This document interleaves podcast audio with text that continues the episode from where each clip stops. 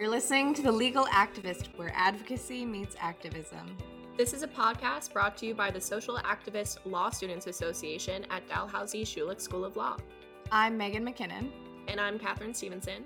Thanks for tuning in. Hi, everyone, and welcome to the second ever episode of The Legal Activist. I'm Megan McKinnon. And I'm Catherine Stevenson. To both our new and old listeners, thanks so much for tuning in.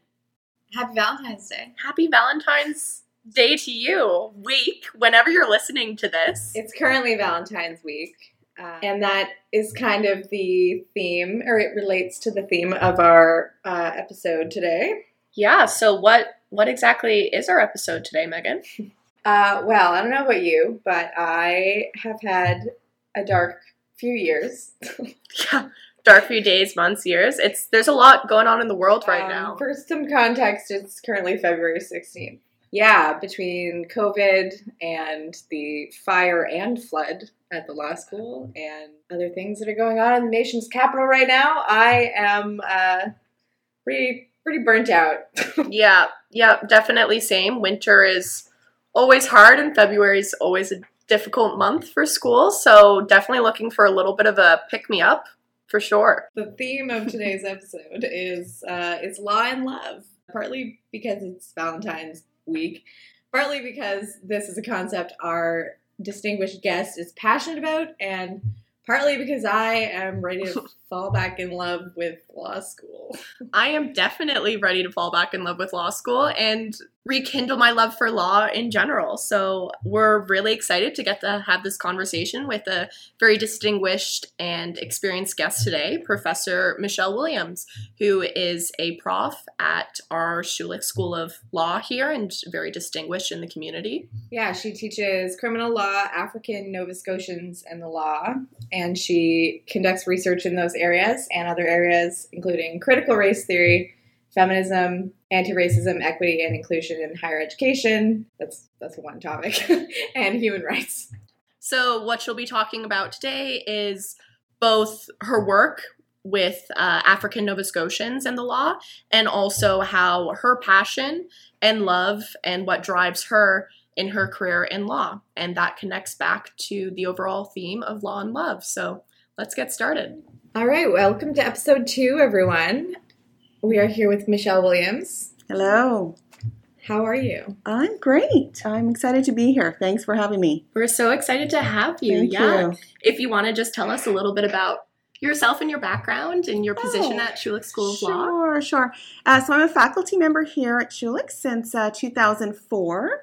For the first part of that time, about 16 years, I uh, served as the director of the Indigenous Blacks and Mi'kmaq Initiative in addition to teaching. Yeah, it's just a, a pleasure to do this work. I'm involved with a number of other organizations or committees, including co-chairing the uh, Dalhousie African Nova Scotian Strategy. Also involved with the African Nova Scotian Decade for People of African Descent Coalition, among other things. Uh, so these are exciting times. I would say they are. I actually did some pro bono work with them. yes. um, with DPAD last semester, so it was wonderful. yeah, you have a sense of, of the dynamic stuff that's happening there. Yes, yeah, yes, for sure. So just to, I guess, launch into the first question, because I know when the three of us were talking a little bit about earlier, you brought up the concept of law and love. So, uh, yeah, what is law and love? Well, that's a good question. So glad you It's, uh, asked. yes. I thought I, I may sort of uh, walk you through the steps of, of what brought me to the topic, uh, just thinking about it. I did a convocation address for law school graduation in 2016. And as part of that and other classes, I have found this quote that I love by former Supreme Court Justice in the U.S., Thurgood Marshall, who was the first African American judge on the Supreme Court of the United States. And he said, Do what is right and let the law catch up. And I sort of loved that idea about maybe the law and justice not being exactly the same thing all the time. I think is certainly the history of, of African Nova Scotians and Indigenous peoples illustrates. And so then I started sort of thinking about that and what connects law to justice. And I think that's love, right? I- I think Mhm. you, you get justice when you bring love into the picture and, and infuse law with that. And I'm not the first to say that. Martin Mhm. Luther King certainly said a version of that. Another woman who I follow, Reverend Angel Kyodo Williams, said, Love and justice cannot be separated. So I really like this revolutionary idea of law through love. And so that's how I came to it. In its simplest form, I think it's just about bringing love into the law, into your work, into uh, what drives you, into your relationships. And I mean love in the broadest sense, not not necessarily a romantic love, but just how we engage with other people. And I think that's what leads to transformation overall. So is that transformative justice or embodied justice? Are those yeah the same thing? Can you explain a little bit more? I will give it a try. Okay. Um, I've never heard of that. Before. No, Yeah. I haven't either. Yeah. Neither one, yeah. So, and I will say at the beginning, I'm more student than expert or teacher Right. in answering this question, uh, which is, I think, a, a great position to be in. My understanding of embodied justice is just thinking about the fact that we live through our bodies. I mean, that sounds obvious. I think sometimes at law school we get cut off and, and the mind, body, spirit gets separated, and we're encouraged to only be in our mind. Mhm. But I think if you're going to bring your full self and and power to the work of justice, then you need to be connected fully. And we also experience oppressions through our body, right? If you Mhm. in- experience a microaggression in the day or you're uh, overwhelmed by the news in the evening, it's not something that just goes in your head. It's Right. something that that affects you in your body. You know that in different ways as students, of course, too, Oh, right? Different times of the Yeah. year and so on. And so this idea of embodied justice, as I understand it, is really starting from the inside out and doing that work. So, centering in yourself, connecting fully, and then being better positioned to engage with others in this exercise of law and love, however you may conceive it in your own work. That's really landing with me because I think we lose touch with that a lot. The law in law school is very like grind culture focused and very, Mm-hmm. you know, like you said, in your mind. And I don't know. I feel like uh, it it wears me down. Yeah. Um, Mhm. Absolutely. And I think, uh, again, I don't know as much about transformative justice. I'm still a student in that area. Mhm. But I guess I would loosely say about it, it's kind of taking that embodied justice and moving it out, um, more doing collective work with other people. So you sort of are centering yourself, working through whatever you need to work through as you move in the world, and then connecting with other people and engaging further in justice uh, work. And as I understand transformative justice too, it, it really is uh, skeptical, if not en- entirely abandoning the notion of the carceral state, for example, in terms of addressing issues and looking at how can uh, collectivities actually, groups of people actually work toward addressing what we might call justice related issues without engaging the state mechanisms Mhm. that have been violent in terms of their own operation over time. Yeah, exactly. And I think that's a good point because so much of law school and the legal profession is almost trying to be that it's this objective thing or you're Mhm. acting for the state or yeah. or law is is very logical and rigid when Mhm. it when it isn't. So kind of how how can you still be an advocate and for people and what's your advice to be that zealous advocate while still remaining passionate and and human during all of it? to refer to a tool and also a, an area of thought that precedes me again, uh, you know, I think critical race theory for me uh, provides a lot of answers to that question. Mm-hmm. It encourages us to look beyond those notions of uh, neutrality and objectivity to deconstruct those in an historical and social context and understand how the law has actually been used to reproduce oppression, more so than perhaps its help in many ways. So, as a way of thinking about law, uh, I find that very helpful. The other thing, there's many sort of aspects to critical race theory that I, I think are, are helpful, but another I think that's perhaps unique um, to critical race theory, maybe feminist theory as well, is that part of the principles involve you committing to change. Right. So it contemplates in terms of practice that part of understanding the theory and engaging with it is that you will make efforts to improve the law or to change its impact on people who are vulnerable. And so I love that that's woven directly into how we understand a legal theory and you know Mhm. in the first place and so that also gives a nod to doing the work collectively i think that even doing this podcast right you've come together you share certainly some interest and passion to do this and there's something that's energizing and creative about doing that work together and sharing it out to the Right. people might, who might be Yeah. listening to the podcast and so I think that's a way that you can maintain and reinforce your Mhm. own beliefs and work uh, by connecting it to others. Yeah, that's definitely my hope for the, for the podcast. Yeah, hundred percent. Put some put a human sort of passionate spin on spin on law. You know. I mean, because I yeah, I'm really loving that perspective. Inertia is a big problem Mm-hmm. in, Mhm. in the law. Like, if you ever suggest abandoning the carceral state, people look at you like you just suggested the most insane thing ever. like, sort of changing the way we we look at the law. Sort of, yeah, being critical. Right. Yeah, Uh, it doesn't have to be this way. How can we? How can we change it? How- that's right. There's one thing that, um, and there's lots of folks who are who are doing this work. I think about uh, Dr. Rachel Zellars, who's at SMU, who's Mhm. involved with the Third Eye Collective, which is look works through transformative justice approaches.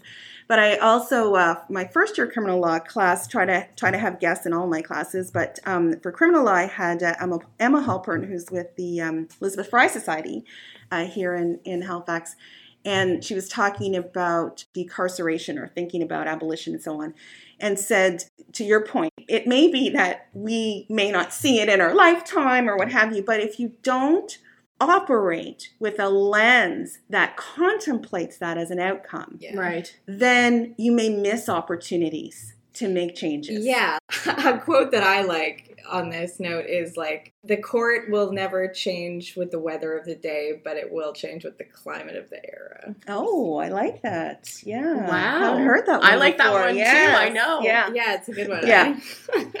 Learning Yeah. new things. That's that's so cool. yeah, so I at least hope because every day I think about the law, I read about the law, I learn about the laws of evidence, and I'm like, this is just everything about this is is oppressive. Mhm. Like everything. Mhm. Down to like the burden of proof. Well, the good news, I think, is in part that the law is about people. You know, yeah. people constructed the oppressive laws, and people can work to dismantle them. Not to suggest that it's easy, but it, it really is amazing uh, if you just sort of put one foot in front of the other and, and walk toward where your spirit's taking you, what your vision is Mhm. for law in your life and your work. Um, that you can you can make steps in that direction. And I'll just um, give one short example. Uh, so, working with the ANS DPAD Coalition, we knew that there was a gap in terms of a justice organization uh, to work on behalf of African Nova Scotians. So, we decided to dream and actually map entirely what we thought that should look like. Mm-hmm. We had no funding. Yeah. we had, you know, we just said, but this is, we know this is what's needed. We see this as a vision. And so just continued to work with that and submitted it to government and uh, built aspects of it that, that weren't actually funding, but but uh, sort of, um, as my colleague Robert Wright says, we sort of just spoke it into existence Right. and kept on that track on a volunteer basis and so on. And we were fortunate to be granted last summer funding to actually start it. And Yeah. so feel very blessed in that, but recognizing that it's because people uh, got together, saw a need, just decided to work toward it, Yeah. and suddenly the universe, you know, responds. I guess because we're talking about, you know, um, the DPAD coalition and then your interest in critical race theory, and how did you kind of realize that that was your passion and then turn that into this law and love and turn that into your career and your focus for your work in law? I think there were a number of factors. Mhm. You know, one is I come from generationally a people, a family, a community that has been always engaged in, in justice work. So, so I think I I'm benefited from that uh, tradition. Certainly, on a, on a more individual basis, I started in social work myself. And uh, come from a family of social workers, and was doing a placement in the youth criminal justice system, and realized pretty quickly how doing individual casework was not necessarily going to transform the system anytime soon. Yeah. And so that's what led me into law itself, Right. um, was thinking about how you could get greater tools to affect change. Uh, and when I went to law school, critical race theory was just on the horizon. I mean, it was relatively new. And uh, there was no course in it uh, at law school. And so I just, you know, did directed research on the issue. I read every article that had been published on critical race theory at that point, and it really spoke to me. And so I just, I think, tried to embody that practice throughout the rest of, of my career. And then the IB&M initiative was one of the things that uh, led me back home here because I'd been away for, for 10 or more years and again that was a, a, wonderful opportunity to combine supporting students so so facilitating others to do this work mm-hmm. as well as being able to address some of the issues from an institutional setting that that can help shape minds but also can engage in advocacy work and share resources with the community and so there's been enough uh, opportunity that way that keeps me fueled in this area, being able to teach, think about it. I learn so much um, from students and, and colleagues, community members every day. And so I think also I'm thankful for having a curiosity. I think I think hopefully law students who come in are driven in part because you just love to find out more about the world, you yeah. know? Yeah. And that sometimes it can keep you going when, yeah. when things feel overwhelming. And it, I think that thirst for understanding is really critical in, in sort of moving your passions forward in law as well. How do you how do you keep going when things seem insurmountably difficult, resistant to change? Yeah, important questions uh, for social justice advocates to I, contemplate. Absolutely. Yeah, yeah. Uh, a couple of things for me. You know, I uh, again was have been blessed with wonderful family and community, and so I have a very strong faith. Right. And at base, that's what it comes down to for me is a belief in God and knowing that there's a, a force more powerful than I am. That's mm-hmm. that's sort of on things and taking care of me and other things. So that in, is very, very important um, in those moments, especially. My mentor, who I studied with at uh, NYU, is Derrick Bell Jr., who's sort of the, the godfather of critical race theory and was a wonderful man. And, and as you'll see from his writings, he has this approach that, that sort of says, you know what, racism, and you could add other isms in there, you know, in his view, were intransigent, right? That they were not going to disappear in our lifetime. Mm-hmm. But you do the work anyway. Yeah. You do the work because it's the right thing to do. And this goes back mm-hmm. to embodied justice. It sits with you as, as the right thing to do. Mm-hmm. You want to share in moving that work forward. And you may not get the gains that you hope today, tomorrow, or, or who knows when in some areas. Right. Who, who, knows when we'll see certain gains. But what else are you going to do? Yep. But make the most of the life that you have and try to, you know, bring your your vision, your light, your gifts out into that force mm-hmm. as a force for good, right? I think that's um, that's really good advice because, like, at least for me, I find I'm often very outcome oriented. You're right, doing things like for their own sake. I don't mm-hmm. need a reason. I don't need an end game. Yeah, yeah, and so it's it's you know you hear other mantras sort of like it's about the uh, journey, not the outcome. Yeah, and and I mean they're the cliches because it's true, right? Yeah, because I mean, you know if in this moment, if in this podcast we can actually sit and get something from talking to each other, then that's a bit of magic in and of itself. Yeah. Mm-hmm. And you can find those moments every day, even if you wake up tomorrow and there's another horrendous outcome like we've been seeing this past week or two yeah. that you could have never imagined would happen in Canada and yet we here we are yeah um, but then you regroup and keep going and, and think about okay what's my role in maybe offering a counter narrative to whatever this latest situation is or even my even if you're you don't act on it because you probably don't have time as students to act on everything you know maybe your role is coming up with your own analysis about what's going on that yeah. you take with you. Or there's power in just like living your life a certain way. Right. Yeah. Right. Yeah. Yeah and kind of keeping that inspiration because that's what i wanted to ask about now it seems that this inspiration it's important to kind of look internal and mm-hmm. and not always be outcome oriented because i can be like that as well because yeah. as we all know law is slow moving sometimes and yes. it takes a while so is it about coming from within and how how can people kind of find that working for the greater good or or is it really that curiosity that you think um, is the key to keeping that inspiration going I think it's all of those things Yeah. actually.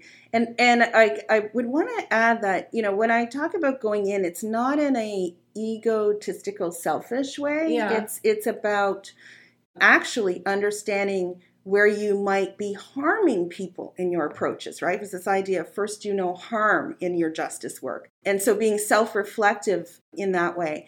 You know, what could you do today, right? I think in order to stay centered and, and embody justice, you need to find a way that you connect with whatever your spiritual connection is. You know, maybe it's nature. Maybe you just go out and, and find that connection with the universe. Maybe it is uh, walking, running. Maybe it's a meditative practice or prayer.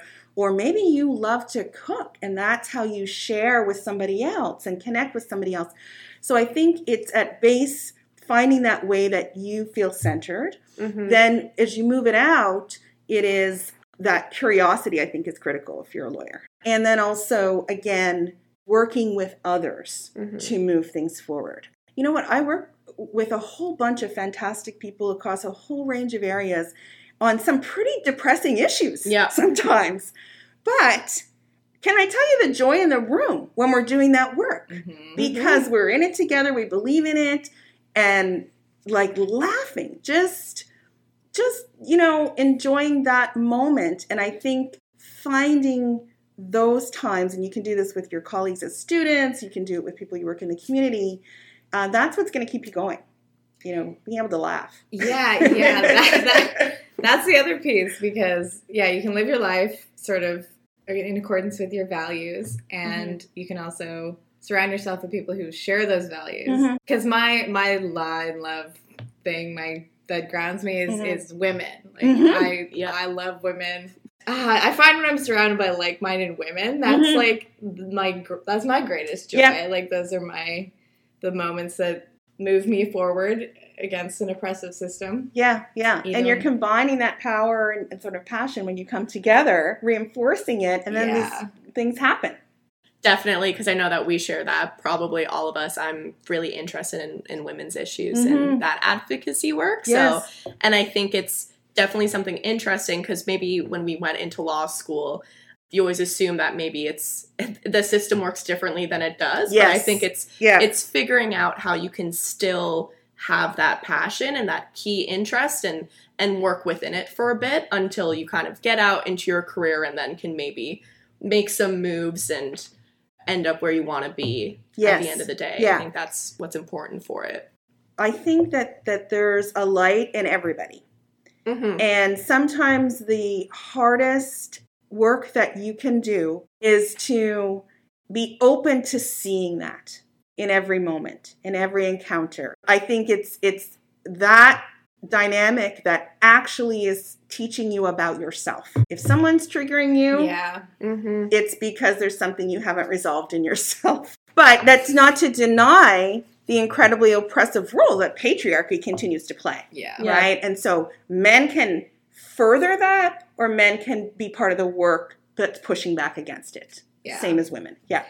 Wh- Wherever you find yourself along the system of oppression, right, on, on that continuum of oppressor to, to person being oppressed, then we all have privilege in different aspects of our lives in different ways.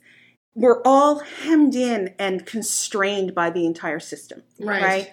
So the the roles that men are sort of pushed into or they get reinforced for, you know, masculinity and so on, that's also restricting of them as a Yeah, human yeah. being. And so I think it's moving forward as difficult as that work is, it's it's grappling with that whole spectrum of how we're all restrained by oppression. Yeah, and Yeah. I think that's another thing. Like the sort of epistemology of law school is so adversarial. So Mhm, mhm. it's often framed as like us versus them, but it's like we're on the same side. Yeah. I. And I think also bringing it back t- to your interest in in African Nova Scotians, because we were talking about how if you're not a person of color, if you're not a woman, you you Mhm. come from these different different thoughts. Mhm. And African Nova Scotian, I mean, that's a that's a distinct people in Nova Scotia. So Yeah, I was I was just curious if you could talk a little bit of, more about that because that was something I was not uh, familiar with before law school at all. Sure, sure. You know, African Nova Scotians are people who have been in this part of Mi'kma'ki since long before, you know, over 100 more years before Confederation, before Canada was a country. Mm-hmm. And yet, we are not yet legally recognized as such, as a distinct people. And so, you know, my passion at, at, this point is certainly to articulate that distinctiveness so that, that people understand who we are as a people. In a way you might think about an analogous way to the Acadian people or the Quebecois, or by virtue of us being uh, descendants of Black planters, Black loyalists, Black refugees, Maroons, and other Black people who settled across 52 land based Black communities here in Nova Scotia and who really helped to build the province being here even before Canada was a country. Mm-hmm. Uh, recognizing, of course, that, that the Mi'kmaq people were here 10,000 years before that. Um, but in terms of our presence and contributions, Mm-hmm. I think it's critical that we're understood as a people.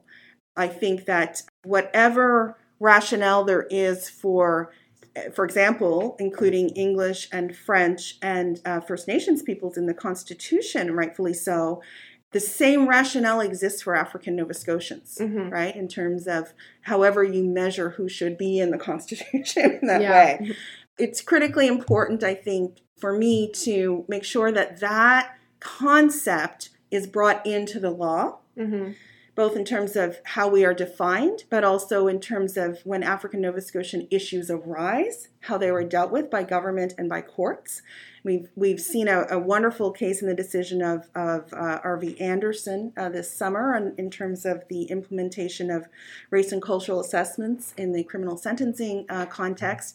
We've seen some decisions now on land issues in relation to those early settled communities across Nova Scotia and there's a lot more that needs to be done. Mm-hmm. So uh, that work will extend long beyond my life, and it started long before me. But I, it's it's a real blessing to be able to be working on it.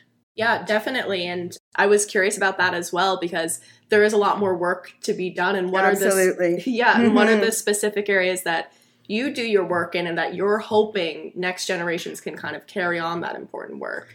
Yeah, well, some of the projects I'm working on now, one is is again this articulation of African Nova Scotians as a distinct people in law from both the international law dimension as well as domestic legal frameworks. Another uh, project that we've just launched with some funding from uh, SSHRC, Social Sciences and Humanities Research Council, Mm-hmm. is uh, looking at the development uh, with African Nova Scotians of a research and ethics framework to govern research that relates to African Nova Scotians. Mm-hmm. So we are a community of people who others have come in and studied and made decisions about. Yeah. And I think we need to sort of take back that power and and speak for ourselves as a people. You can think about, of course, Africville is one classic example of what the harm that can come from not listening to the people about what's best in their own interests in, in terms of African Nova Scotian um, situations. And so those are a couple areas, but the study of African Nova Scotians and the law and and moving into even what we might think of as African Nova Scotian law itself, Yeah. I think cuts across all areas. So there's so much work to be done in, in family child welfare issues, in health, and if you think about pretty much any, human rights generally, right? I mean, it was really through the work of African Nova Scotians that the Human Rights Commission here in Nova Scotia was established, and yet it has not met our needs. And so I think we need to be re envisioning human rights and how they are made real Right. in this province. Cuts across most areas of law that you could think of, really. Yeah. Yeah. Yeah, definitely. And even Africville, if you know you want to talk a little bit more about that, because that's also a really distinct and important part of African Nova Scotians history Mhm. that I don't think a lot of people know about Right. and are aware about. So Yeah. Yeah. Well, I'll just briefly mention Africville, and I think as I talk about Africville, I should call out names of other communities who are experiencing Of very course. much the same thing that happened to Africville as we speak. yeah. So you think about uh, Shelburne, or Birchtown uh, was the name of the, the African Nova Scotian community there. You think about Lincolnville, which is, is a smaller African Nova Scotian community that are still subject to extraordinary environmental racism that has yet to be remedied. Mm-hmm. And so Africville, and I, I think our communities look to Africville as a warning as well, right? To say we do not want that to happen um, in our other African Nova Scotian communities. So basically, uh, Africville was a African Nova Scotian community near the what we know as the New Bridge here in Nova Scotia that suffered every type of oppression you can think of, including extraordinary environmental racism and not having services that ran into the community on the other hand, it was itself a very vibrant community. Credible, the church was the center of the community. People took care of one another. Incredible culture that came out of Africville and continues to this day. And so, again, it's people seeing only one side of Black people instead of understanding us as a people making contributions in our own right. Anyway, mm-hmm. the long and the short of it was over the wishes of the people of Africville, the community was completely destroyed, essentially, and the people were moved out. Mm-hmm. And that has yet to be fully remedied. That will come someday, but and and the people of Africville have been working very hard on gaining uh, reparations in part for that. Mm-hmm. I think they have yet to be fully fulfilled. So I think if we look at places like Shelburne, where there's environmental racism as we speak, and even an issue that that came on the radar this past week is, you know, they're shooting a movie down there the, the African Nova Scotian people are not involved and are not benefiting, even though the movie is essentially about African Nova Scotian yeah. history or that piece of it. and that's very problematic. And the same town council that has been extraordinarily oppressive to African Nova Scotians in that area is sort of, as I understand, all over the news, touting this movie happening but not listening to the people, right? The African Nova Scotian people in that like regard. that anecdote is like a metaphor yes, for how yeah. our country They're treats still not racial not, minorities and distinct cultures. They have not cleaned groups. up, you know, the environmental racism in Shelburne. They still don't have access fully to the water that they need there, if you can imagine. And so there are many of those types of uh, situations happening as we speak in African Nova Scotian communities across the province. And we need to be seen and understood and responded to as a people mm-hmm. and not try to have a divide and conquer or one off or marginalize one community. And that's particularly dangerous in the rural areas where communities have just fewer numbers yeah. of people there. Yeah. Do you see a future where African Nova Scotians are recognized in the federal constitution? Absolutely. Whether we see it happen today mm-hmm. or in our lifetime. It will happen because it's right and just. How did how did people make it into the Constitution, right? In the yep. first place, right? Yeah. So, you know, the English and the French were, were here at that point, had sort of taken over indigenous peoples. And so that's how the Constitution first arose, right? Mm-hmm. At the same time, you think back even to the Treaty of Paris when the country, if you will, even though it wasn't country then, the land was, was changing hands between the English and the French, one of the agreements was that you got to keep your enslaved Negroes. Mm-hmm. So that's not a great agreement for us. But what it says is we were here in those very moments right. that you are mm-hmm. thinking about even before Confederation, right? In the very moments that this political, this polity was formed that we now call Canada, it was important that people be able to keep their enslaved African people because we were clearly valuable in building what was going on here. So, do we ever want to keep that status? No. Do we deserve reparations for that? Absolutely. And as contributors to building this polity, we absolutely should be recognized in the Constitution. And that will happen. I'm mm-hmm. surprised there aren't more conversations about that because this is kind of the first time it's occurred to me, frankly. That's actually the beauty of this conversation. It, it's so important. Here's how it concretely matters, too. I mean, beyond it being the right thing. Yeah. It matters in terms of the reparations that are owed to African Nova Scotians. It matters in terms of how the law is interpreted. So, one of the objections in some of the earlier cases, I think, to African Nova Scotians being able to have these impact of race and cultural assessments done on sentencing, uh, similar to what people know uh, in the Indigenous context as Gladue reports. You know, um, Indigenous peoples, First Nations are recognized in the Constitution, and you're not. Again, I have concerns about using the, the comparative approach in the first place because, of course, Indigenous peoples have their own constitutive history that is unique. But the fact of the matter is, it's those moments when the fact that we are not seen in the Constitution, in the documents, that people can sort of back off and say, okay, you don't need particular attention. But it's the same dynamic happening, which some Yeah. people call purposeful neglect, right? You, We are ne- ne- purposely neglected to see you as people, literally, when we enslaved you as property. And now we are purposely neglecting to include you as rightful citizens um, in the law today. I never even thought of African Nova Scotians as their distinct people in such a foundational sense like that. And um, yeah, I'm. I guess I was just curious a little bit more about because you're talking about the environmental racism Mhm. that that um, communities have endured. So what what are some of those racist acts that have occurred against African Nova Scotians and continue to occur today that you know we're working on in law? Yeah, well, pick any slice of life and Yeah. you'll find them. Yeah. You know, education is its own topic uh, because we were we were forced into legal segregated schools for longer than we've had access to actual public schools and education. So that's a, a whole area in and of itself. I think, uh, and there have been various remedies sort of suggested for that, but but we have a lot of work to do still there. Another uh, that's very live is the issue of land allocation and uh, land titles. So, showing that land was allocated, again, remembering it's Mi'kmaq land to begin with, right? But in terms of, of how allocations were done by the British, that land was allocated on a race basis, right? So, there you have the structuring of wealth in this province from the beginning of settlement in the province. Mhm. If you were white, you got way more land, generally speaking. If you were black, you got less.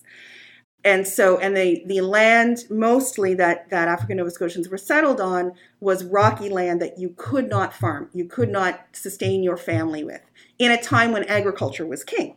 But what did that Mhm. set up? It set up the position where then African Nova Scotians had to continue to provide cheap labor to the white communities because they could not sustain themselves. Mhm. So you there have a parallel of enslavement conditions. And remember, free African Nova Scotian people came to Nova Scotia alongside enslaved African. We had slavery in Nova Scotia for 100 years here. Mhm. And so what that created was a conflation of blackness with the status of being enslaved, whether or not you were legally free or not. And so that just continued over time. It, it, segregation in every aspect of Nova Scotian life. Viola Desmond case that most people are familiar with is, is mm-hmm. sort of a, one of the well-known examples of that. So that brings us up to this point where we now have the land-based communities that we did sort of have have eroded over time because of development, because of unscrupulous land deals that were made. And so we have our communities shrinking. So work is being done around land titles, a really creative approach called community land trusts that communities can use to hold property within their community and um, build the communities back up in terms of the, their uh, size geographically. And I think uh, we the other real big direction we're, we're going in and have to address is the issue of reparations for a number of these historical wrongs, including the disparate land allocations that were made. And so I think we'll see that on the horizon in the years to come. Are there any parting words you want to say to our listeners and to us and to yourself? Oh, wow. Thank you for that invitation. I guess to, to bring it back around is to encourage you to do law in love, do everything in love. Um, and, and I don't think that's being sort of overly mushy. I just think it means that you engage with other people by bringing the best of yourself to people, um, expecting that in others, and working with others to move our you know our work and our world forward in a loving way both in how we do it and the outcomes that we're seeking And the last thing I would say is, and what that means today for you, and particularly for, for law students at the time that you may be listening to this, is be gentle with yourself. It's not your job to change the world today. It's your job to take care of yourself today, to do something nurturing for yourself so that you have the energy to give and connect with other people beyond that and to to just do a little bit each day to first do no harm but to figure out a way of connecting to what's important and true to you this has been wonderful to to have this really good conversation and i think a lot of us need it right now so so thank you so oh, much thank you Michelle for having Williams. me this was delightful thank Yeah. you thank you Thank Made my you. day. thanks everyone for listening and tune in next time to check out more of our podcast If you want to follow us on social media, you can look up the Social Activist Law Students Association at Dalhousie on Facebook or salsa.schulich on Instagram. The Legal Activist is a production produced and edited by Alicia Landers. and special thanks to mark lewis jordy lansbury and david michaels for helping out with the technology Bye. see ya